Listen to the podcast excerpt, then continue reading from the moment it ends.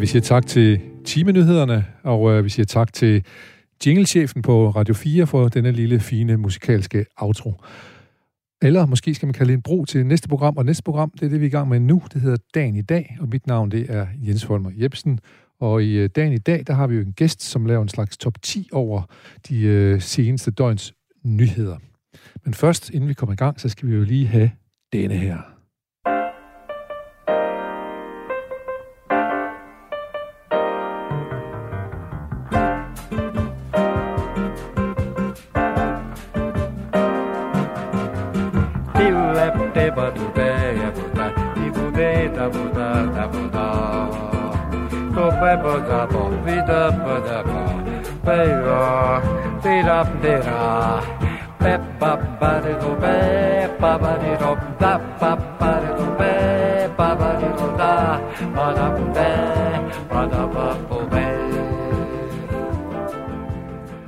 Og ja, selv i her i sommervarmen, så er der ikke noget som en herlig bossa nova. Og velkommen til dagens gæst, Thomas Dellemann. Dellemann, ja. Dellemann, ja. Og øh, velkommen til. Tak skal du have. Hvad siger du til bossa? Jeg elsker det. Fedt. Har du været i Brasilien nogensinde? Nej, det har jeg ikke. Skal vi tage det over en dag sammen, når, når det ikke er så, hvad skal man sige, øh, miljømæssigt belastende at gøre det? Ja, det synes jeg er en god idé. Ja. Øh, jeg kunne egentlig godt tænke mig, du, ja, du har jo et forholdsvis omfattende C V, hvad der er det egentlig, der er, du går og laver. Kan du, vil du ikke lige prøve selv at sige, hvad står det egentlig på dit visitkort? Jo. Øh, lige nu, der står der øh, blandt andet direktør i et selskab, der hedder Circlebank, øh, som arbejder med cirkulær omstilling af byggeriet. Så står der også direktør i et selskab, der hedder tyve halvtreds, øh, som arbejder også med cirkulær økonomi og grøn omstilling, men øh, lidt bredere. Der arbejder vi blandt andet med nogle landbrugsprojekter og, og en række andre ting. Og så er vi at stifte et nyt selskab sammen med nogle andre, som skal kigge på digitalisering og grøn omstilling hånd i hånd. Og, øh, og hvad, hvad kan digitalisering, hvad kan den gøre? Der er ikke nogen tvivl om, at vi har en hel masse data liggende øh, i virksomheder og organisationer, som vi kan bruge til at understøtte den grønne omstilling og, og nye cirkulære forretningsmodeller. Og så det, det er det egentlig det... bare at bruge den viden, vi har, for den organiseret på en anden måde? Ja, det er i hvert fald en del af løsningen. Det er en del af det, ja. Ja, det, det, det har vi en klar idé om. Ja. Og det har E U også, øh, så de har et begreb, der hedder Twin Transition, en dobbelt omstilling, og det har vi egentlig taget navn efter. Ja. Så vores nye virksomhed kommer til at hedde netop det, øh, ja. og kommer til at, at arbejde med den problemstilling, som E U også har identificeret ja. som en af de store udfordringer i, ja. i de kommende ti år. Og så har du også et C V, hvorpå der står en Ph.D. Ja, øh, i arkitektur og byudvikling øh, fra E G T-skolen i Aarhus, hvor jeg øh, lavede en Ph.D. om borgerdeltagelse i byudvikling. Nye måder at inddrage borgerne på i, hvordan vores byer skal se ud i fremtiden. Så handler det også om, hvordan man kommunikerer med og til borgerne? Kan ja, i al- allerhøjeste grad, ja. ja. ja. Og så, så når du kigger ned over dit, øh, selvom det ser lidt spraglet ud, dit, øh, dit øh, visitkort eller C V, så er der faktisk meget god øh, sammenhæng imellem de forskellige led der. Det synes jeg. Jeg kom egentlig fra sådan en baggrund med brugerinddragelse helt tilbage i dot com-dagene, øh, og startede min første virksomhed på medievidenskab sammen med øh, nogle andre derfra. Øh, og, og, øh, og efterhånden så fandt jeg ud af, at det var sjovere at bruge de kompetencer omkring brugerinddragelse til nogle andre temaer. Og det har så ændret sig lidt undervejs fra byudvikling og nu frem til grøn omstilling og cirkulær økonomi. Men der har været en klar rød tråd i det her med, at hvis vi skal skabe forandring, så skal vi gøre det sammen. Og også, som man siger, ovenover alting, så virker det også som om, at, at, at du har sådan lidt et iværksættergen, eller hvad skal man sige, sådan, øh, du har en, en tro på, at noget kan blive anderledes, hvis vi gør sådan og sådan, og så og laver også virksomhed efter det. Ja, altså det, øh, og det er nok et tilfælde. Jeg, jeg var faktisk vred i sin tid, da nogle af mine studiekammerater kom og sagde, at vi var ved at skrive en opgave, at vi skulle starte en virksomhed, fordi det ville gå ud over vores opgave. Øh, det var tilbage i nitten seksoghalvfems, og så har jeg faktisk været selvstændig siden. Ja. Øh, med forskellige virksomheder. Jeg tror, der er en frihed i, at det er ens eget, øh, der gør, at det at kunne træffe beslutninger hurtigt og, og rykke på de ting, man synes er vigtigt, er interessant. Ja. Jeg skal lige sige, vi, vi træffede jo hinanden en gang, da jeg var direktør for Aarhus Festuge, hvor du arbejdede ja. for et firma, som hed Kollektion. Ja. Der arbejdede på det tidspunkt, der det eksisterede formodentlig stadigvæk i bedste velgående. Ja. Men det handler også meget om lys og byrum og sådan noget, ikke? Og, no. ja. Så, ja, ja dem, øh, vi mødte hinanden netop ud fra det her borgerdeltagelsessynspunkt og, ja. og lavede projekter, der handlede om at ændre byen. Så lavede vi en del projekter også, der handlede om klima. Vi lavede det første i to tusind og seks, en udstilling på Charlottenborg, hvor vi for sjov skyld havde lavet et, et projekt, hvor man ligesom kunne øh, lade vandet stige op til tolv meter. Og det var helt urealistisk dengang. Øh, Og, og så kunne man så på det her kort opsøge ejendomsmæglerannoncer, der beskrev den nye havudsigt øh, op fra Vestervang, for eksempel. Ja. Øhm, men, øh, men desværre så har virkeligheden jo efterhånden vist sig at, at være ved at overhælde. Jeg skal lige sige, at Vestervang er et højt beliggende etagebyggeri i Aarhus. Ja. Ja. Øh, og det vil så samtidig betyde, at hvis, hvis jeres vision den, kom til virke, den blev til virkelighed, så vil der nok ikke være så meget Riis Skov tilbage. Nej, ikke, i hvert fald ikke af den lavest liggende del af Riis Skov. Jeg åbner lige et vindue, fordi det er godt nok ikke Siciliens grader, vi har, men det er trods alt pænt varmt i dag. Det er varmt. Ja. Øhm, vi skal i gang med dine top ti lige om lidt, og vi kommer helt givetvis til at tale en hel masse om bæredygtighed og grøn omstilling osv., fordi det er jo det, du har hænderne dybt begravet i, og ja. Måske også har valgt en del nyheder ud, ud, ud for den øh, devise. Ja. Men jeg øh, skal jo lige sige, at øh, der er jo nogen, de elsker vort land. I det her program, der elsker vi radio. Radio, radio. Stil ind på din radio. Skru op. Stil ind på din radio. Oh-oh. Der er gang i din radio. Skru op på din radio. Stil ind. Skru op på din radio. Oh-oh. Det var noget punk, vi lige fik her. Ja. Du kunne godt lide bosser, kan du også godt lide punk? Ja, det kan jeg faktisk. Ja. Det kan jeg sgu også godt. Ja. Så det er derfor, vi har den her slags, slags kending i det her program. Ja. Så øh, man kan regne med, at der er nogle ting, som ikke vil blive kending i det her program. Nogle musikgenre, som ikke vil blive det. Men det, skal vi, det snakker vi ikke godt om. Nej, men, vi skal ikke øh, snakke om det, vi ikke kan lide. Vi snakker, vi snakker om det, vi kan lide. Ja. Øh, øh, Thomas Dellemann, vi skal i gang med nummer ti. Den handler om en politiker, som hedder Jens Rode. Men den handler ikke så meget om ham. Men om det, han har været udsat for? Ja, den, den handler om, at han åbenbart har været udsat for et øh, stenkast her på motorvejen. Ligesom mange andre danskere har været det, især i Sverige her. Og jeg kom bare til at tænke over, hvad, det, hvad er motivet. Øh, og der har været alt muligt fremme. Øh, og, og jeg tænkte på, om øh, en ting er, hvad der er sket i Sverige, men om der kan være folk, som nu begynder at være så øh, rabiat i deres holdning til klimaet, at man lader det gå ud over bilisterne. Så du, øh. du tænker, at dem, som måske kaster med sten, er nogen miljøbevidste øh, unge. Måske. Måske. Måske. Ja, ja, det kunne det være kan være, det er drengestreger, det kan også være, det er et stenslag. Ja. Øh, men, men, men hvis man skal begynde at motivforske i, hvorfor der er så mange overfald på folk, der kører på motorvejen, så kunne det jo godt være, at øh, der begynder at være en bevægelse, som mener, at, øh, ja, at øh, målet helliger midlet. Ja. Øh, og, og, og netop det, at, at vi udvider motorvejene de år, der kommer flere og flere øh, biler på vejene, er et skridt i den forkerte retning. Øh, Det, hellige, det bør selvfølgelig ikke hellige øh, det middel at kaste sten. Det er livsfarligt, det har vi jo set tidligere. Men, øh, men, men jeg tænkte bare på, at det kunne være et muligt motiv. Ja, og man kan sige, at der er måske også en eller anden poetisk øh, dimension i det så, hvis at det er en politiker, der er blevet ramt i Danmark, som måske har været med til at række fingeren op, når man skulle udvide motorvejene. Ja, jeg ved ikke, om, øh, Jamen, om politikerne lige... tænker sådan. Nej, jeg tror, og, og indtil vi ved, hvad det er, så skal man nok også passe på ja, med at... Men, helt klart, helt men, klart. Men øh, jeg tror bare, at vi kommer til at se flere og, og mere markante aktioner i de kommende år for folk, som føler, at øh, deres fremtid, den, den er under angreb på en måde, som vi ikke har set før. Og ikke nok med det, men vel også føler, at der ikke bliver gjort noget ved det. Ja, lige præcis. Fordi det, det er vel det, der ligesom er den store ja. Hurdle, kan man sige. Ser du nogle øh, konkrete t- øh, tegn på det? Jamen altså, der er jo, øh, ikke mindst i, i, i England har der været nogle... Øh, øh, jeg sad for nogle år siden for sjov, og vi searchede på et, en roman, der skulle handle om klimaaktivisme. Hvordan det kan starte stille og roligt, og så eskalere.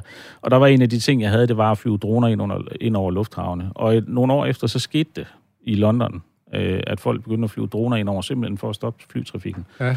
Øh, og og øh, altså, jeg, jeg tror, man kommer til at se mere og mere af det. Efterhånden, som folk bliver mere og mere desperate. Ikke? Ja. At, øh, at det ikke nok at, at lave skolestrække for klimaet, øh, vil nogen føle. Nej. Vi kommer til at tale om det senere hen, og det er heller ikke øh, nok for, for klodens overlevelse, at øh, de allerrigeste, de tager et rumskib op og bosætter sig på Mars, eller de alle sammen flytter til New Zealand, men det kommer vi til at tale om øh, ja. lidt senere, men øh, der er i hvert fald brug for en eller anden handling, kan man sige, snart. Det kommer også en rapport, men den kommer vi også til at tale mere om, øh, som ja. kom i mandags. Ja. Øh. Men... Øh, Det var Jens Rode, der blev ramt af en genstand fra en, fra en motorvejsbro på Sjælland, og der er en hel del danskere, der også er blevet det i løbet af sommeren op i Sverige. Ja. Og vi ved ikke noget om baggrund eller bevægelse for det, øh, bevægelse, bevæggrunden for det, men øh, det kunne jo være, at der er nogen, der, der er efter de biler, der, der kører på motorvejene, og ikke synes, det er en god idé. Det var bare en tanke. Det var en tanke, og nu er den her taget til indtægt. Øh, niende pladsen. Ja, det er historien om, at Israel, der troede, de havde nedkæmpet øh, coronavirusen, og nu... Øh, er der en fjerde bølge på vej dernede, ikke? Og, og fireogtres procent af dem, der er indlagt, de er fuldt vaccineret. Ja. Øhm, og nu er der sikkert nogle sølvpapirshatte, der knitrer derude, ikke? Ja. Og, og, og siger, at jamen, det viser jo, at vaccinerne ikke virker, men det viser nok tværtimod det modsatte. At hvis ikke vi får vaccineret alle og gør det i en fart, så vil der blive ved med at opstå nye varianter, som øh, også kan have den her escape-mutation, der gør, at, at vaccinerne ikke længere virker. Ja, og fireogtres procent, det er jo ret mange. Man kan sige, øh, i U S A, der er der lige i øjeblikket der er også en tendens til, at, at, at tallene stiger, der bliver flere blevet indlagt, men der er der, altså nioghalvfems komma otte procent, tror jeg, det er, at dem, der blev indlagt, det er dem, som ikke har fået vaccinen endnu. Ja. Men man kan sige, set i lyset af Israel, så haster det jo med at få vaccinerede folk i U S A. Ja, altså man kan sige, nu i Israel her, der er så vidt jeg kunne læse mig til, at det er Delta-varianten, ikke? Men det er jo nok ikke den sidste variant, vi har set. Nej, der skal nok komme nogle andre lømmelvarianter på et eller andet tidspunkt, så ja. Vi passer på. Og vi har også allerede begyndt at tale om, at man skal have den tredje, ja. det tredje skud, øh, sådan booster. Øh, og Israel var jo tidligt ude og stå med armen op over ved at sige, nu øh, se her, hvad det kan, det kan lade sig gøre. Vi kan simpelthen, nu har vi simpelthen fikset det hele ja. i løbet af nul komma nul. Ja. Kunne også måske hænge sammen med, at der var et øh, valg i Israel på det tidspunkt, hvor Benjamin Netanyahu stod til måske. Blev han valgt, blev han ikke valgt, og så havde han i hvert fald travlt med at vise handlekraft. Altså nu er... Øh, øh, det, det tør jeg ikke sige. Nej. Altså man kan sige, at så vidt jeg ved, så er de vaccineret med Pfizer øh, og Moderna, rigtig ja. mange af dem. Ikke? Ja, og det, den, øh, det er den, vi også sætter vores lid til i Danmark. Så ja. jeg tænker, i andre lande, der kunne man måske godt have tænkt, de havde, havde sprøjtet noget andet i årene, men, ja. men det tvivler jeg på, de ja. har gjort i Israel. Ja. Jeg ved, der var, der var nogle problemer i, øh, i Chile, tror jeg, og sådan noget der, hvor... hvor hvor mange faktisk øh, øh, blev syge, men det var fordi, at det tager et stykke tid, inden den vaccine, de så havde valgt at bruge det også, som jeg ved ikke, med Sputnik eller, eller den kinesiske. Jeg tror, det var Sinovac, den kinesiske, ja. ja. Og den tog længere tid om, og vi ikke så, så derfor så kom der sådan, der blev lidt forsinket, ja. hvad skal man sige, virkningen ja. af det, ikke? Jo, og plus at de dækker ikke nær så godt som... De dækker ikke heller ikke nær så nej. godt, nej. Øhm, du har fået dine vacciner. Det har jeg, ja, ja. Hvad tænker du om, om amerikanere, der siger, at det er et brud, det er et overgreb på min frihed, at, at sige, at jeg skal have en vaccine? Jamen, altså, jeg synes jo, det er et større overgreb øh, på... Eller det tror jeg også, de selv synes, at de skal blive ved med at være underlagt restriktioner, men det bliver vi jo nødt til. Ja. Altså, vi møder også... Øh, jeg har også i min omgangskreds vaccinemodstandere herhjemme, ikke? Men, men det er simpelthen... Altså, jeg synes jo på en eller anden måde, det er uforståeligt. Øh, ja, det kan godt være, at der er en risiko ved det, ikke? Men, men øh, lad os sige, at nogle af dem, de havde børn med alvorlige immundefekter eller øh, underliggende alvorlige sygdomme, som gør, at de ikke kan blive vaccineret. Så tror jeg, de ville synes, det var meget rart, at andre påtog sig det ansvar for at få en lille bivirkning. Øh, og til gengæld så havde vi noget flokimmunitet, der beskyttede dem, der ikke kunne vaccineres. Ja. Og det er jo grundlæggende det, det handler om. Ikke? Ja. Det handler om en genåbning af samfundet, så handler det om at beskytte dem, der ikke kan blive vaccineret. Ja. Øh, og set i det lys, så synes jeg egentlig, at det er en samfundspligt. Men, men øh, der er jo en debat om det. Øh, ja, det, det må man sige i U S A der, men jeg tror, ja. jeg tror lige nu, at det er altså tres procent af dem, som kan vaccineres, de, øh, de har fået i hvert fald det første skud, og så er det nioghalvtreds procent, tror jeg, som, har fået, som er fuldt vaccineret. Ja. Så, men det er jo en bestemt stat og sådan noget, hvor, hvor, hvor det kører. Ja, ja, ja. Der var ja. nogle grimme billeder fra Tennessee i går, hvor, hvor en, øh, en mand fra øh, havde været ude og holde foredrag, men det var en god idé at have, have mundbind på. Og så øh, kunne man se filmen bagefter, hvordan han blev angrebet i, i sin bil af folk, der, der, der nærmest vil tage liv af ham, og ja. vi ved, hvem du er, vi ved, hvor du bor, og sådan noget, ja, ja, og bare lukke røven og sådan ja. noget, ikke? Ja. Men øh, så det er, en, det er en anden form for frihed, kan man så sige, end den vi øh, måske hylder her i Danmark. Ja, ja. det er det. Øh, lad os håbe, at det, det lykkes for at nedkæmpe den coronavirus, der er både i Israel og U S A, og ikke mindst herhjemme og alle mulige andre steder. Vi kommer til at snakke en lille smule mere om corona senere hen, men det har noget at gøre med finansiering af... af at man gør det. Nu skal vi lige først snakke om en anden form for finansiering. Det er Morten Bødskov, som er skatteministeren, ja. som nu er åben over, for der skal komme nogle nye tiltag. Fortæl om det. Ja, øh, ja altså øh, nyheden handler om nye skatteregler for hjemmearbejde, og jeg synes egentlig ikke, at skatteregler for hjemmearbejde er så interessant, men selve hjemmearbejde synes jeg er interessant. Altså det, det, vi, det, det har gjort, corona har gjort i forhold til at ændre vores måde at arbejde på, er jo en total revolution. Øh, altså før, der kunne man jo sagtens bruge en dag i tog for at holde en times møde i København, eller en, øh, flere timer i fly og lufthavne for at holde et, et, øh, et møde i udlandet.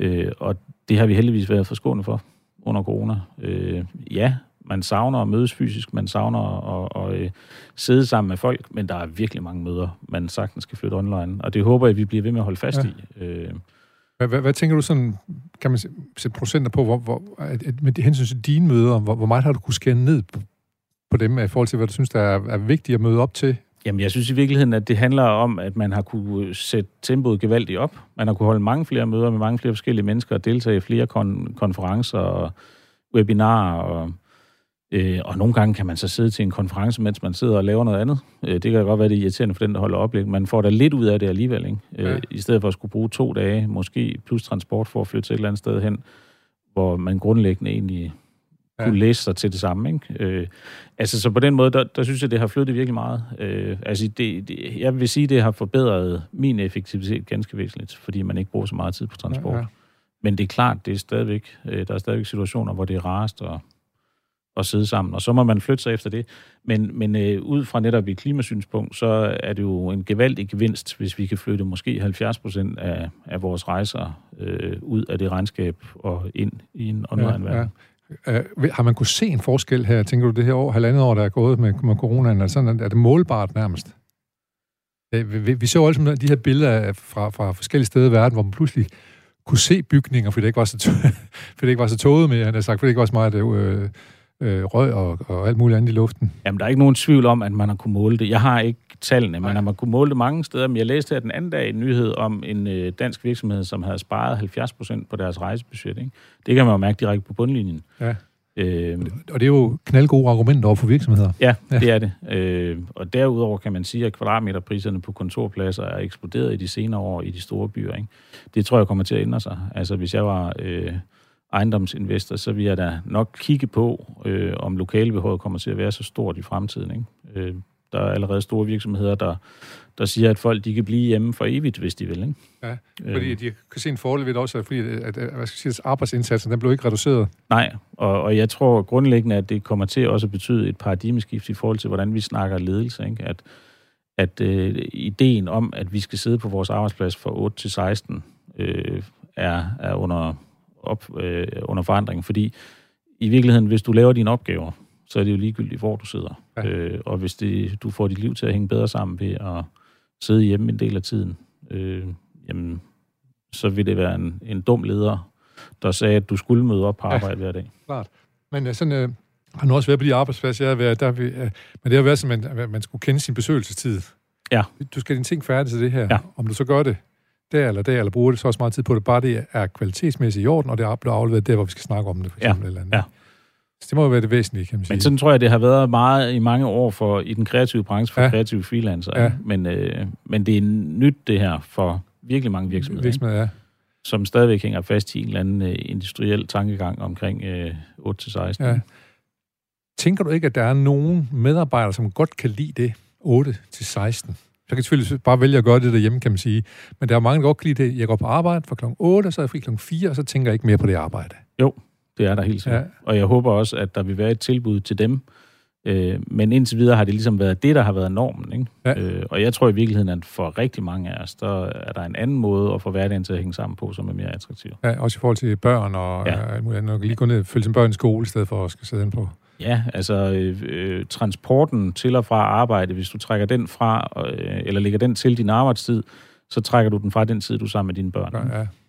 Øh, så der er ikke nogen tvivl om, at, at det at kunne gå tidligt og hente sine børn og møde lidt senere, eller øh, bare være derhjemme, øh, ja, det kan være en fordel. Ja, ja, ja, det er der helt. Ja. Man kan så sige, øh, hvis du ikke kommer til din konference og så videre, så går du måske glip af en god svinemørbræd sammen med noget udkogte grøntsager, en halvkold flødesovs og sådan noget, hvor du skal snakke med nogle frænder. Ja, men det er rigtigt. Det gør man selvfølgelig. Men det er overlevelsen, står. Ja. Ja, altså, og det ved jeg, for nogen, der er det selvfølgelig vigtigere end for andre, ikke? Og for mig, der er det, altså, jo, ja, det kan godt savne det, men, men altså, jeg synes, de andre argumenter vejer tungere. Det vejer tungere, ja. ja. Øh, vi skal lige øh, sige, at der er måske nogen, som undersøger, hvornår er det egentlig, man sender dagen i dag i radioen, og så kan jeg lige til dem fortælle, at det gør man altid den første fredag i ugen. Brænd dit tv, luk dine øjne og se, hvad der kommer i radio, første fredag i ugen, første fredag, første fredag i ugen. Tag og tænd din radio og se, hvad der sker. Slå vandet rundt der og se, hvad der sker. Slå vandet rundt der og se, hvad der sker. Ja, hvad må der vil ske, hvis du slukker for dit fjernsyn og begynder at lytte lidt på radioen i stedet for? Det skal have med at være en råd, der er videregivet. Og det kan man faktisk også gøre derhjemme, som del sit hjemmearbejde, høre lidt radio indimellem. Ja. Øh, men nu skal vi, øh, vi skal videre, væk fra, øh, videre fra Morten Bødskovs øh, åbenhed over for tiltag omkring nye skatteregler for hjemmearbejde, som du har argumenteret godt for, hvorfor det er en god idé at, at have hjemmearbejde. Ikke så meget for Morten Bødskov, men, men jeg bliver alligevel lidt ved det, for jeg er nødt til at sige, du sagde, ikke smart, han er ikke smart om Morten Bødskov og de nye tiltag, men det handler også om, at man får nogle gulerod til at, at, at, at kunne blive hjemme. Ja, det er klart. Altså, øh, men jeg synes jo, guleroden den består af nogle andre ting. De andre ting, som du nævnte før. Skattefradrag. Ja. Jeg tænker, vi har ikke nødvendigvis brug for endnu mere komplicerede nej. skatteregler. Nej, og så skal vi skal sidde og bruge en helvedes masse tid og skal hyre en revisor for at kunne finde ud af, nej, hvordan vi gør det. Nej. For vi tager en, hvordan vi kan tage, trække fireoghalvtreds kroner fra for nogle kuglepinde og sådan noget. Nej. Ja. Lad os, lad os hastigt gå videre til din nyhed nummer syv, og der skal vi øh, faktisk tale om gode gamle Taliban, ja. som jo ikke er så gode gamle mere. Nej, mm. altså... Øh, øh, Nu, øh, selve nyheden handler om, at de nu har indtaget provinshovedstaden i Helmand, som jo var der, danskerne primært var. Øhm, og, og egentlig så handler det for mig om det her med, hvordan vi behandler dem, der hjælper os, da vi var i Helmand. Ja, og det er jo højere aktuelt, kan man sige lige nu, ja. Det er det. Ja. Øhm, og, og for mig, jeg mødte i to tusind og fjorten en afghansk tolk, der var på vej fra et asylcenter til et andet. Øhm, han var kommet til Danmark, han var kommet fordi til Danmark. Han var under pres i lige Afghanistan. Præcis. Han, ja. var, han var direkte truet øh, i Afghanistan på det tidspunkt. Øhm, og, øh, og vi havde kontakt øh, i de efterfølgende tid, og et par måneder efter skrev han til mig, at han havde fået afslag på sin opholdstilladelse. Øh, og det førte til, at jeg blandt andet skrev et indlæg til Politikken. Jeg tog fat i Amnesty og, og, øh, og andre, og øh, der var også andre, der trådte ind på den bane der. Det endte med, at han fik lov til at blive, og det var alt sammen under den her tolkeaftale. Øh, som man nu refererer til, som at de femogfyrre, man ikke lige slipper ind i første omgang, de kan jo bare søge på tolkeaftalen. Men selv på det tidspunkt med en, der tydeligt kunne dokumentere, at han var direkte truet, ja. der skulle der i virkeligheden ekstern pres for, at øh, der var nogen, der besluttede sig for, at han fik lov til at blive. Så jeg tror ikke meget på, at dem, der sidder tilbage dernede, de har en jordig chance for at kunne bruge den tolkeaftale til noget som, selv, øh, noget som helst. helst. Og, det, og det synes jeg, at, at det er stedet uanstændigt. Ja. Men man kommunikerer, nu er der femogfyrre, der har fået lov, bum, bum, bum, og så er det virkelig ja. måske nogle andre, der har haft øh, mindst lige så meget, men måske mere brug for den, ja. kunne benytte det sig af en aftale. Altså man kan sige, at det her Afghanistan, det ender jo med at være vores generations Vietnam, ikke? Altså nu ja. sender U S A tre tusind tropper øh, til Kabul for at sikre øh, det sidste tilbagetog. Man ser for sig helikopterne, der lander på ja. taget ambassaden i Saigon, ja, ikke? Det er Saigon, altså, øh, og, og, og, og nu er det ved at gentage sig. Øh, og, og så sidder vi og diskuterer, om vi skal hjælpe øh, dem, der hjælper de danske tropper dernede. Altså, og... og udover at det, ud fra sådan et øh, al- alment menneskeligt synspunkt, synes jeg er helt forkert ikke at gøre det, så er det også sikkerhedspolitisk bare snot dumt. Fordi øh, hvem vil hjælpe os en anden gang? Ja. Når man ved, at når, når det begynder at brænde på, så siger vi bare, jamen, du skal ikke øh, have hjælp for os. Hvad, hvad, hvad kan argumentet, hvilket godt argument er der mod ikke at hjælpe? Altså, jeg tror ikke, der er noget godt argument. Nej, men der er argument. Men, men der er argumenter, ikke? Ja. Øh, og, og der skal vi vel kigge øh, på den debat, der har været i de senere år generelt om flygtninge og indvandring. Øh, og det kan da godt være, at der sidder en ny borgerlig eller Dansk Folkeparti-vælger øh, og, og tænker, jamen, der kan være en terrorist iblandt. Det kan da godt. Men det kan være, at de to hundrede andre, øh, de faktisk sørger for, at danske soldater overlevede øh, en ja. dag ekstra. Ja, ja.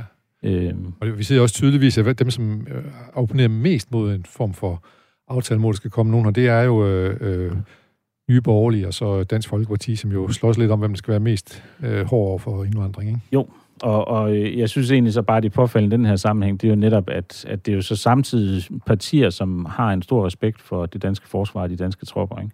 Og det danske forsvar og de danske tropper, de siger nærmest enstemmigt, at de synes, ja. vi skulle hjælpe dem. Det er helt, øh, faktisk næsten uhørt, har jeg flere generaler været ude at sige. Ja. Nu ja. vil vi simpelthen hente de her folk, som har stået derude og hjulpet os, ikke? Men jeg tror også, at de både tænker på det, at de har hjulpet, og derfor det er anstændigt, men jeg tror også, også de tænker på den sikkerhedspolitiske situation fremadrettet. Ja. Hvordan vil det være at skulle lande i et nyt land, og ikke kunne få hjælp fra de lokale overhovedet? Ja. Det er jo afgørende. Ja, øhm. det må man sige. Øh, Du nævnte også selv, at du havde, har skrevet øh, indlæg i Politikken og så videre omkring den tolk, du havde mødt i Danmark i to tusind og fjorten. Det, det rammer jo godt ind i dine, i dine tanker omkring borgerinddragelse. At, yes. man, at borgerne er nødt til at agere også, fordi hvis det kun er politikerne, der gør det, så sker der måske ikke så meget. Ja, men det er rigtigt nok. Men omvendt, så synes jeg også på en eller anden måde, det er skræmmende, at vi kan have de her enkeltsager i Danmark, at at vores regler er blevet sådan, at hvis ikke der er nogen med ressourcer, der går ind og hjælper, så bliver du bare kørt over. Ja. Øh, og det synes jeg er en uheldig udvikling i samfundet, ikke? At, øh, og det gælder mange steder, det er en større diskussion det her, men ja. Om det er sundhedsvæsenet eller ja, ja. Hvor det er, så fornemmer man tydeligt, at, øh, at hvis du kan argumentere, og, og du måske også lige kender øh, nogen, der kender nogen, jamen så er det en hjælp, ikke? Ja. Øh, og, og, øh, og sådan synes jeg egentlig ikke, det burde være. Som burde det ikke være, men alligevel så kan du sige, at du, du agerer jo som en, en borger, som er blevet ramt på, øh, på, øh, på samvittigheden, eller hvad man skal sige, øh, i forhold til det, du har oplevet og mødt. Ja. Og det er vel også på en eller anden måde sundt, at man agerer på det, kan man Det kan sige. man sige, ja, ja. Og det, du kan også om, vente om så at sige, at det er også sundt, at det så virker. Øh, men... men øh, Det, det skulle jo gerne, det skulle jo gerne virke i forhold til det, du gerne vil også ja. Med, hvis du mener, vi skal være fælles om det her. Jamen, så det gælder også de velstillede, skal også have lov til at have ja. En mening. Ja, ja. Jamen selvfølgelig ja. Har alle lov til ja. at og, og, og, og det påvirke. Er hundrede procent. Det er der ikke nogen tvivl om. Altså, jeg, jeg tænker bare netop, at, at lige præcis i den her situation, altså jeg vil slet ikke gå ind i den generelle udlændingedebat, men, men, øh, men lige præcis i den her situation, der kan jeg ikke se, at der er noget på tænkelse på. Nej, afsted med det. Øh, så nævnte du lige øh, Vietnam, men man, man kan sige, at det som skete øh, i forhold til Vietnamkrigen, var jo, at der var en kæmpestor folkelig bevægelse imod Vietnamkrigen. Ja. Den, den har vi savnet at se, øh, både mod i, i, krigen i øh, Irak og krigen øh, i, i, øh, i Afghanistan. Ja, altså, øh, det har vi herhjemme, men i U S A ja. Har den jo været der, ikke? Ja. Altså, der har virkelig været den der opfattelse af, at vi, hvad skal vi, hvad skal vi være derfor? Ja, ja. Ja. Og, og man kan sige, at det nytter jo ikke noget, at, at vi bliver hængende, hvis Nej. U S A rejser hjem. Men, øh, men vi burde ikke efterlade nogen. Det var jo det, der stod i Tolkauts-talen i sin tid. Ja. Ingen skal lades i stikken. Så det burde man, den burde man øh, hæfte op på alle kontorerne inde på, øh, i Folketinget. Ja, det synes ingen, jeg. Ingen skal ingen lades skal i stikken. Ja, det er glimrende, glimrende sætning. Øh, vi er nået til nummer seks. Den handler om en plantebaseret dansk landbrug.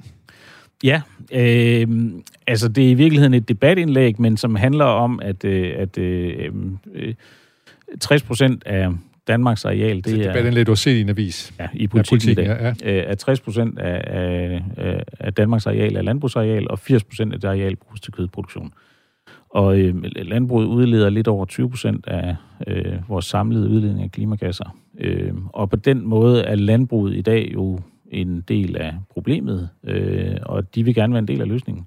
Og det tror jeg også, de kan blive, fordi hvis vi ser landmænd som jordbesiddere frem for nødvendigvis som kødproducenter, øh, så ligger de inde med en væsentlig ressource. Øh, og hvis vi kan fordele den ressource på nye måder, så landmændene, de producerer andre ting. Det kan være energiproduktion, det kan være vandbeskyttelse, det kan være plantebaserede fødevarer, øh, det kan være biodiversitet, det kan være naturbeskyttelse. Altså, så er der mange muligheder for, øh, at, at landbruget er en del af løsningen. Det er faktisk en helt nødvendig man, del af løsningen. Man bruger jorden på en anden måde, ja, man gør præcis, nu. Ja. Men fortæl lige, der skal vel være nogen, hvis man er landmand, så tænker man nok, øh, vi er presset, der skal være nogle økonomiske øh, incitamenter her.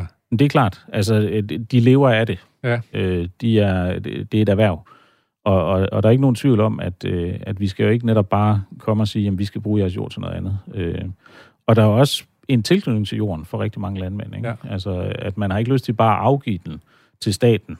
Øh, så det handler om at finde nogle, nogle langsigtede forretningsmodeller, der gør, at landmænd de kan leve af deres jord på en måde, der er mere bæredygtig øh, set i et større billede. Ikke? Og, og, og, og det tror jeg i høj grad, landbruget også er indstillet på. Ja, og det ser du også som en reel øh, mulighed, simpelthen. Ja, ja, det gør jeg. Det er ikke, det er ikke noget, jeg har fundet på. Jeg er... er er med på sidelinjen. Projektet øh, handler om fremtidens bæredygtige land, øh, landskaber, som arbejder på at lave en multifunktionel jordreform, som netop går ud på det her. Ikke? Øh, og de har været i gang mange år, og har alle de væsentlige aktører med, fra Landbrug og Fødevare til Danmarks Naturfredningsforening.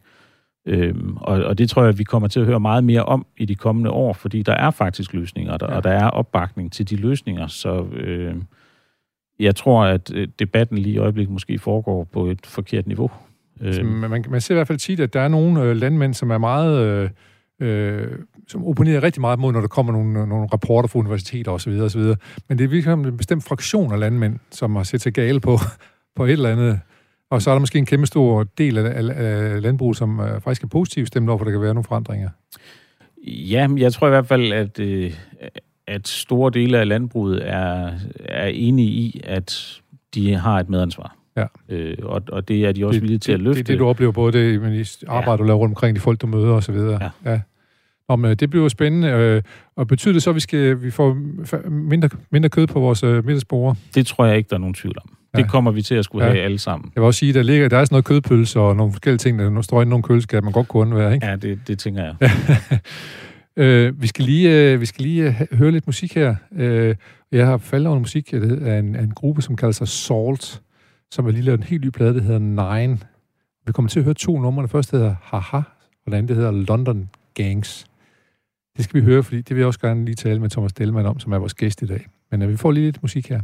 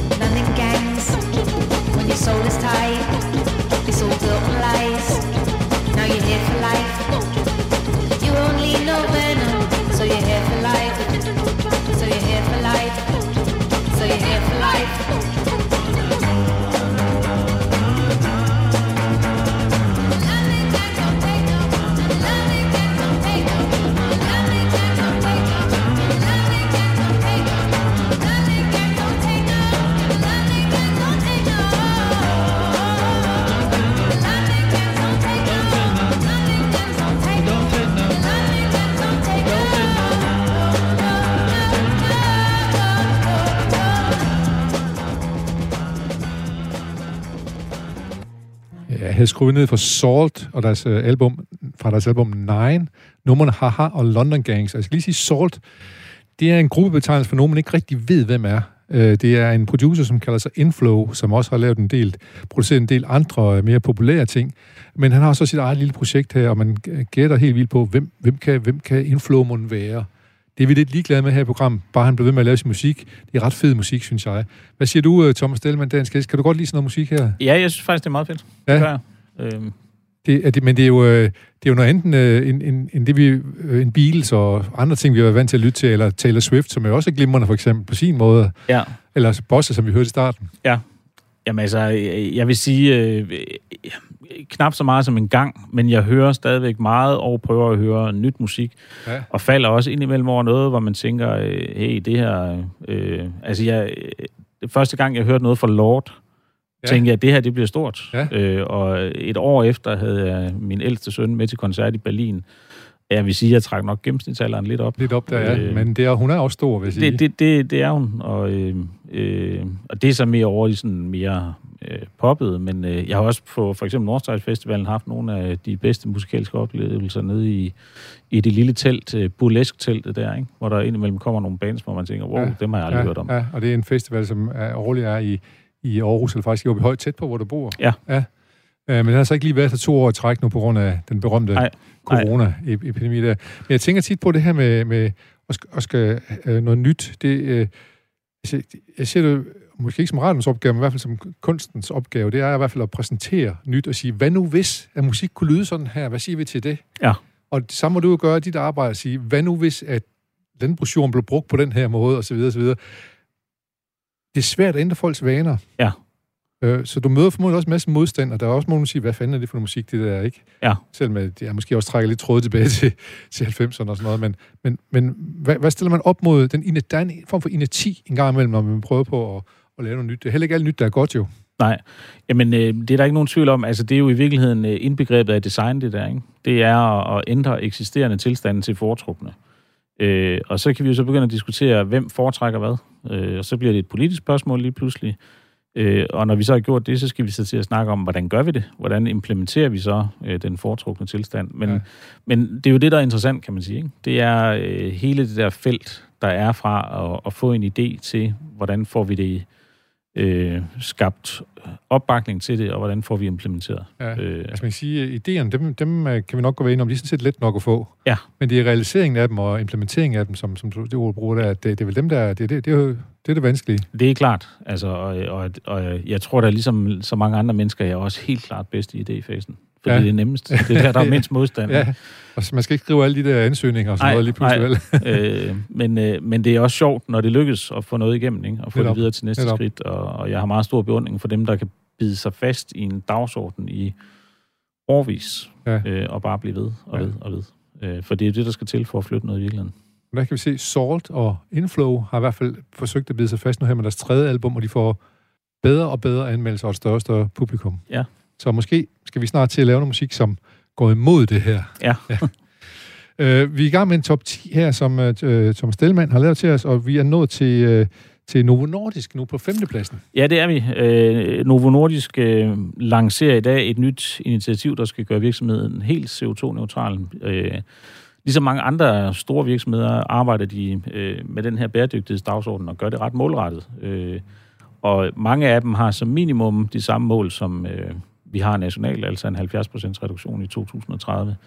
Øh, andre har endnu mere ambitiøse mål. Øh, men øh, en ting er de store virksomheder, altså nioghalvfems procent af, af de danske virksomheder er små og mellemstore, øh, og, og dem halter det for. Mm. Altså, de er ligesom bagud i den her omstilling, og det, det er noget af det, øh, jeg og masser af andre også tænker, at vi skal have taget fat i. Ja. Øh, og det kommer lidt tilbage til det her med data. Der ligger meget data og meget viden ude i de her virksomheder, øh, men de ved ikke rigtigt, hvad de skal bruge det til.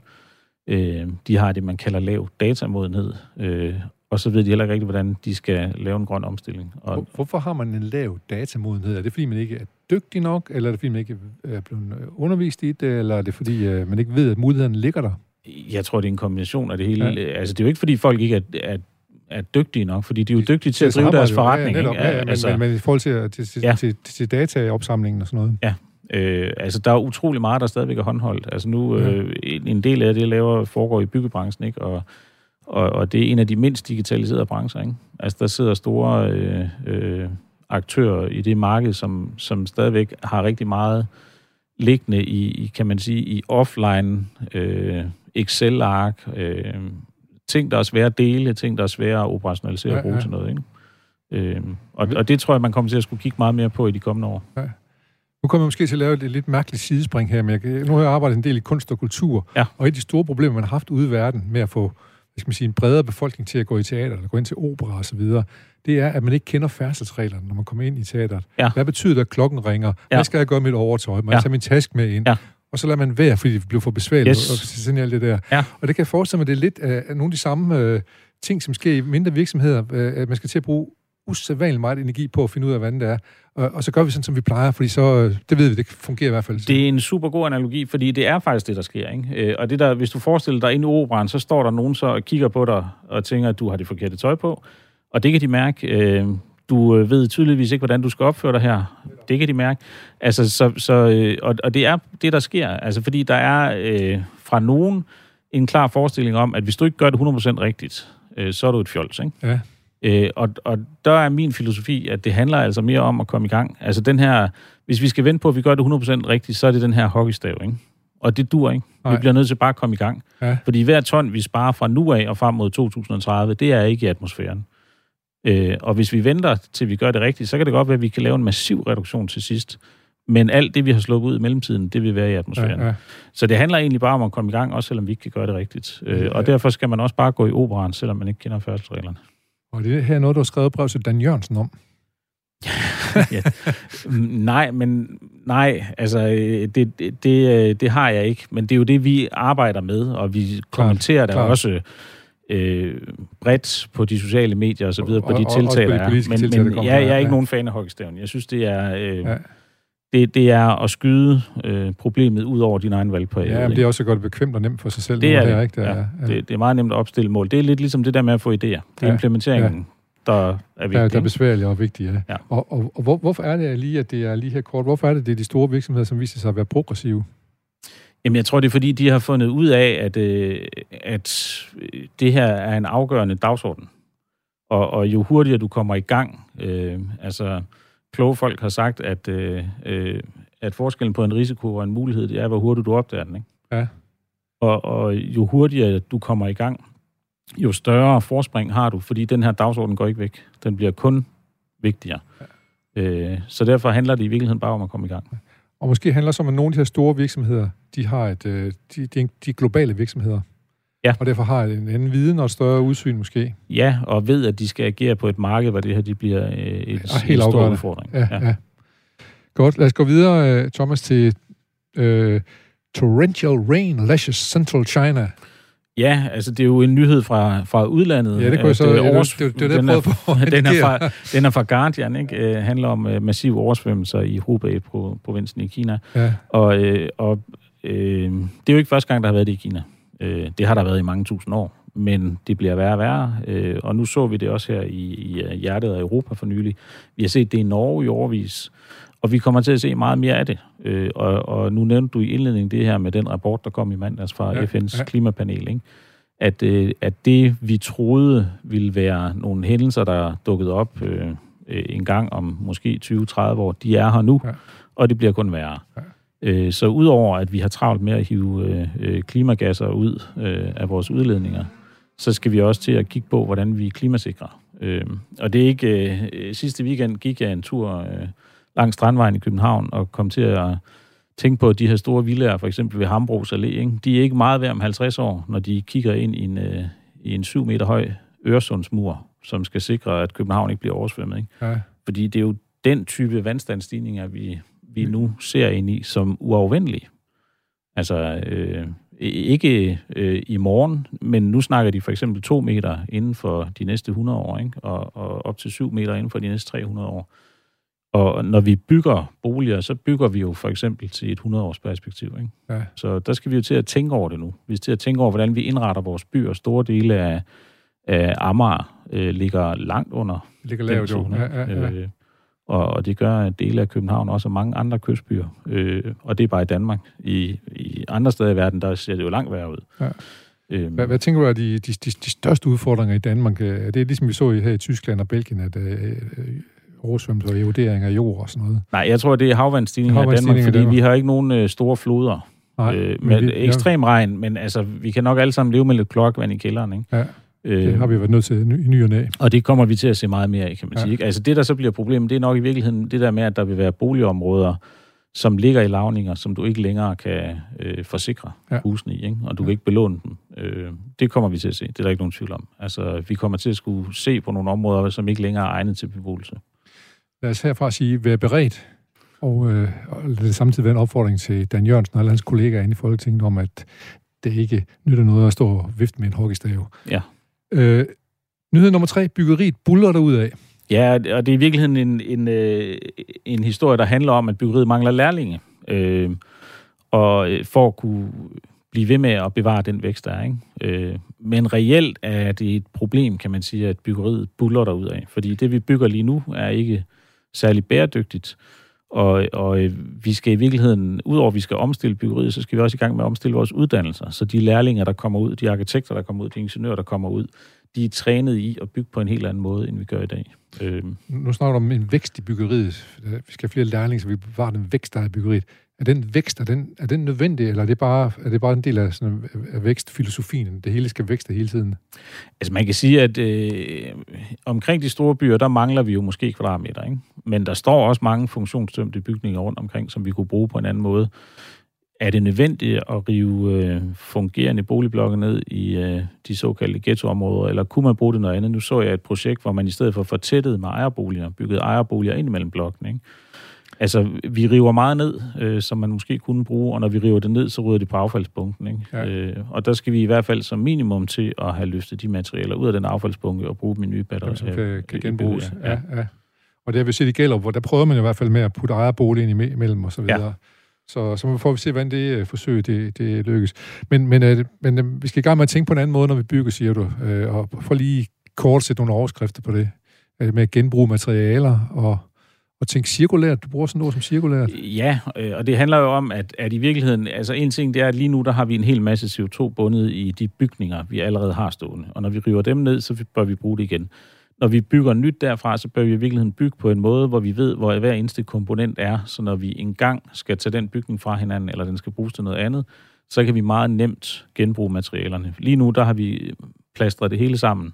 Ja. Øh, og det gør, at det er svært at genbruge det. Øh, og og det, det bliver der arbejdet på at prøve at løse, men der er ikke nogen tvivl om, at det også vil være en væsentlig del af løsningen, at man begynder at, at lave byggeri, der er, som man siger, designed for disassembly. Altså, at de er, at de er tegnet til, eller bygget til at kunne skille sig. Altså, ja. Ja. Det blev de sikkert glade for op i den gamle by, for de har jo skilt masser af huse af, hvor de har skulle gensamle dem igen som puslespil. De har været mega gode til det deroppe i årevis. Ja, det har de. Jeg skal sige, den gamle by i Aarhus, som jo river gamle bygninger ned, men tager dem sten for sten og sætter ja. nummer på hver eneste sten. Ja, det er, sten, det er ret imponerende. Genopbygger det af. Jeg tænker, der skal mange lærlinge til sådan et projekt. Der skal mange lærlinge til det projekt, ja. men øh, øh, der kan man i hvert fald tale om genbrug. Ja, det kan man. Øh, nyhed nummer to, Thomas Dellemann, det er, at dagpenge til unge skal ikke beskæres i klimaets navn. Hvad nu det? Ja, altså, det, der er jo nok øh, øh, på en skærm her, der kører der sommergruppemødet fra øh, Venstres sommergruppemøde, og, og i forbindelse med det har der været en, øh, et forslag fremme om at skære dimittentsatsen for, øh, for, nyuddannede. for nyuddannede, og så bruge øh, de penge til at skabe et øh, grønt klimarådrum. Og, og altså, jeg er hundrede procent for enhver reform, som skaber et større grønt klimarådrum, men ja, jeg synes, at det, det her... Det, at, det, det er svært at sige nej til. Det er svært at sige nej til, men jeg synes så, at det her er et sjovt sted at starte, fordi øh, øh, de generationer, der ligesom har skabt det problem, vi har... Øh, det er ikke nødvendigvis dem, der bliver... Øh, det er dig og mig og Uffe Ellemann og Dan Jørgensen og vores forældre. Ja, det er det jo. Ja. Og, øh, og, og det er ikke så meget de studerende, der kommer ud på arbejdsmarkedet her de kommende år.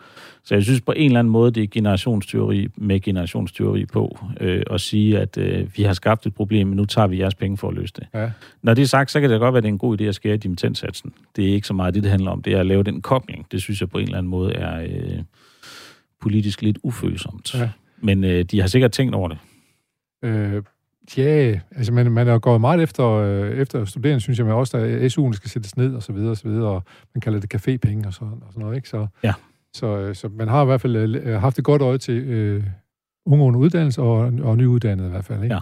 Ja. Men man kan sige, at hvis man skaffer ordentligt arbejde til alle dimittenterne, så er det jo ikke et problem mere. Nej, nej, det er det selvfølgelig ikke. Øh, og, og jeg tror, der bliver brug for mange af dem i øh, den grønne industri den... i fremtiden. Ja. Men, øh, men derfor synes jeg stadigvæk, øh, at man i virkeligheden burde starte et andet sted. Ja. Øh, at øh, der er mange andre steder, vi kunne tage pengene. Måske øh, øh, peger det direkte hen mod din nyhed nummer et. Ja, det, det, det gør det jo lidt, fordi det var nok det, jeg synes på en eller anden måde var sådan dagens hovedhistorie i dag. Det var... Øh, Øh, og det er jo også en nyhed fra øh, Guardian, at, øh, at man har ligesom opgjort, hvad verdens to tusind seks hundrede og halvfems milliardærer har tjent under coronakrisen. Mange, sig lige igen, hvor mange, hvor mange milliardærer? Altså, så vidt jeg kunne læse mig til, var der to tusind seks hundrede og halvfems milliardærer ja. i verden. Ja? Ja. Øh, og, og de øh, milliardærer har tjent fem komma fem trillioner dollars øh, på atten måneder fra marts til juli under, tyve tyve under, under, til enogtyve. Man kan sige under coronakrisen. Under coronakrisen. Altså, der er nogen, og der det, ikke har krig. Der, de, man kan ikke bruge ordet kris omkring deres virksomheder. Nej, det, det, det kan man ikke. Og, og, og man kan sige, at de har tjent mere på de atten måneder, end de har tjent på de foregående fjorten år. Altså, så, så i en verdensomspændende pandemisk krise, som har ramt økonomier over hele verden utrolig hårdt, der er der så nogen, som i forvejen nok ikke manglede noget, der har klaret sig helt ufatteligt godt. Det, det, det er jo simpelthen en grobund for en sammensværelse. Hvad hedder det? Ikke en sammensværelse, men, en, men en, en, en, en teori omkring, at der er nogen, der har, der har interesse i det her, og derfor... Øh... Det, ja, altså jeg tror, det må være kommet bag på de fleste, at man under sådan en krise her endte med at kunne tjene så mange penge. Ikke? At det ja. er jo både boligejere og alle mulige andre nyt godt af. Men ikke mindst, altså, jeg går ud fra, at den store del af det her, det er tjent på aktiemarkedet, ikke? Det er tjent på finansiel spekulation. Ja, men det er vel også tjent på, at øh, folk har købt på nettet, for eksempel. Ja, men det, det er klart, det er det for Jeff Bezos, men for mange ja, andre, andre der, ja. der, der tror jeg, det er ja. udelukkende det, at du i forvejen har værdier, som har været investeret, ja. og ja. fordi at centralbanker verden over har pumpet penge ud i økonomien, ja. så har aktierne været øh, holdt kunstigt, kunstigt oppe, kunstigt, ja. og det har de så tjent på. Ja. Og, og pointen med, med det her, det er, at det er egentlig Oxfam Ibis, der har lavet det her, men Forbes har lavet analysen. Øh, og, og ideen er så, at for de her... For en form for kvalitet af undersøgelsen ja, og Forbes. Ja. Altså, og, og pointen af, med artiklen er egentlig, at de her penge, de kunne betale for vacciner til hele verdens befolkning, og en check på tyve tusind til alle øh, arbejdsløse i hele verden. tyve tusind dollars, vil jeg mærke. tyve tusind dollar til alle arbejdsløse. Værsgo fra de største virksomheder. Plus... Ja. Dobbelt vaccine til alle dem, der gerne vil have det. Ja. Og, og, og i virkeligheden, altså, det er jo uden at røre milliardærernes hovedstol. Det er bare at lave en engangsskat på den fortjeneste, de har haft under corona. Ja, og hvor meget skal man skatte? nioghalvfems procent? nioghalvfems procent, så får de lov at beholde en procent. Det er så stadigvæk fem komma fem millioner. Det, det er jo stadigvæk mange, rigtig mange penge. Det er stadigvæk rigtig mange penge. Det er ikke mere end to tusind, skal dele dem, kan man så sige. Nej. Hvorfor helvede er det? Altså, vi ved jo, at på et eller andet tidspunkt, så vil sultens slave her jo rejse sig og ja. gå mod Europa og ja. alle mulige andre steder. Øh, men, men dem, der har alle pengene, de får lov at være i fred. De tager bare til Mars, som vi snakker om før, eller til ja. New Zealand eller et eller andet. Ja. Hvorfor er der ikke nogen, der, hvorfor er der ikke nogen, der siger, nu, nu er det fandme nok med det her? Nu skal der betale skat.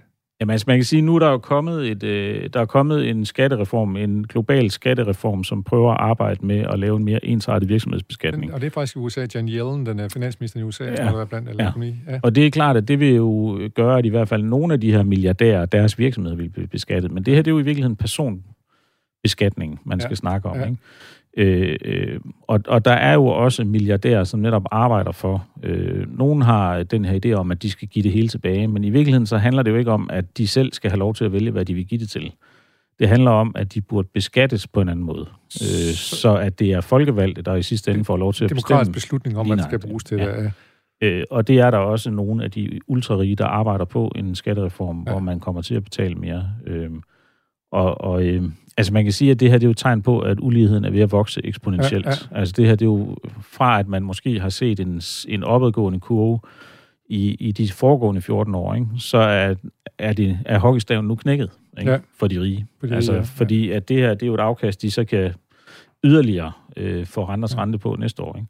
Og vi har jo set øh, indtil flere milliardærer, blandt andet Disney-arvinger og forskellige andre, der vil sige, skynd jer nu at beskatte mig, hvad fanden skal jeg med alle de milliarder? Ja, også, ikke? Ja. ja. Men, men, men det er jo en ting. En anden ting er, at jeg, jeg fatter ikke, at der ikke er hvad skal man sige, en demokratisk bevægelse eller demokratisk oprør imod, øh, at der er nogen, der er så fucking rige, og nogen, der er så forfærdeligt fattige. Ja, og, og, og det bliver jo stoppet af den her diskussion af, at øh, jamen, de har jo de har jo tjent de her penge, og det er bare misundelse og så videre. Ja. Men problemet det er, at vi er langt ud over det, ikke? Altså, det handler jo ja, ikke ja, længere nej. om bare misundelse. Nej, det handler nej. om, at det i virkeligheden er ved at være et systemisk problem i verden, at uligheden den er så hastigt voksne, øh, og vi har så store problemer, der skal løses, ikke? Ja. Og, og at vi tillader, at der er nogen, som så bruger deres øh, mange, mange overskudsmilliarder på at bygge rumraketter, ja. i stedet for at løse klimaproblemerne, eller de kriser, andre mennesker kæmper med, ikke? Ja. Lad det her være de sidste ord for dig, Thomas Dellemann, og for det her program i dag. Stort set det sidste fra programmet også. Tusind tak, fordi du kom og tager en spændende top ti med til os. Uh, vi slutter med vores lille småt op signatur Bossa, og her er det Jens Holm Jebsen, der siger tak, og lige om lidt, så er det altså timenyheder igen, og det kan I godt glæde jer til. Bye.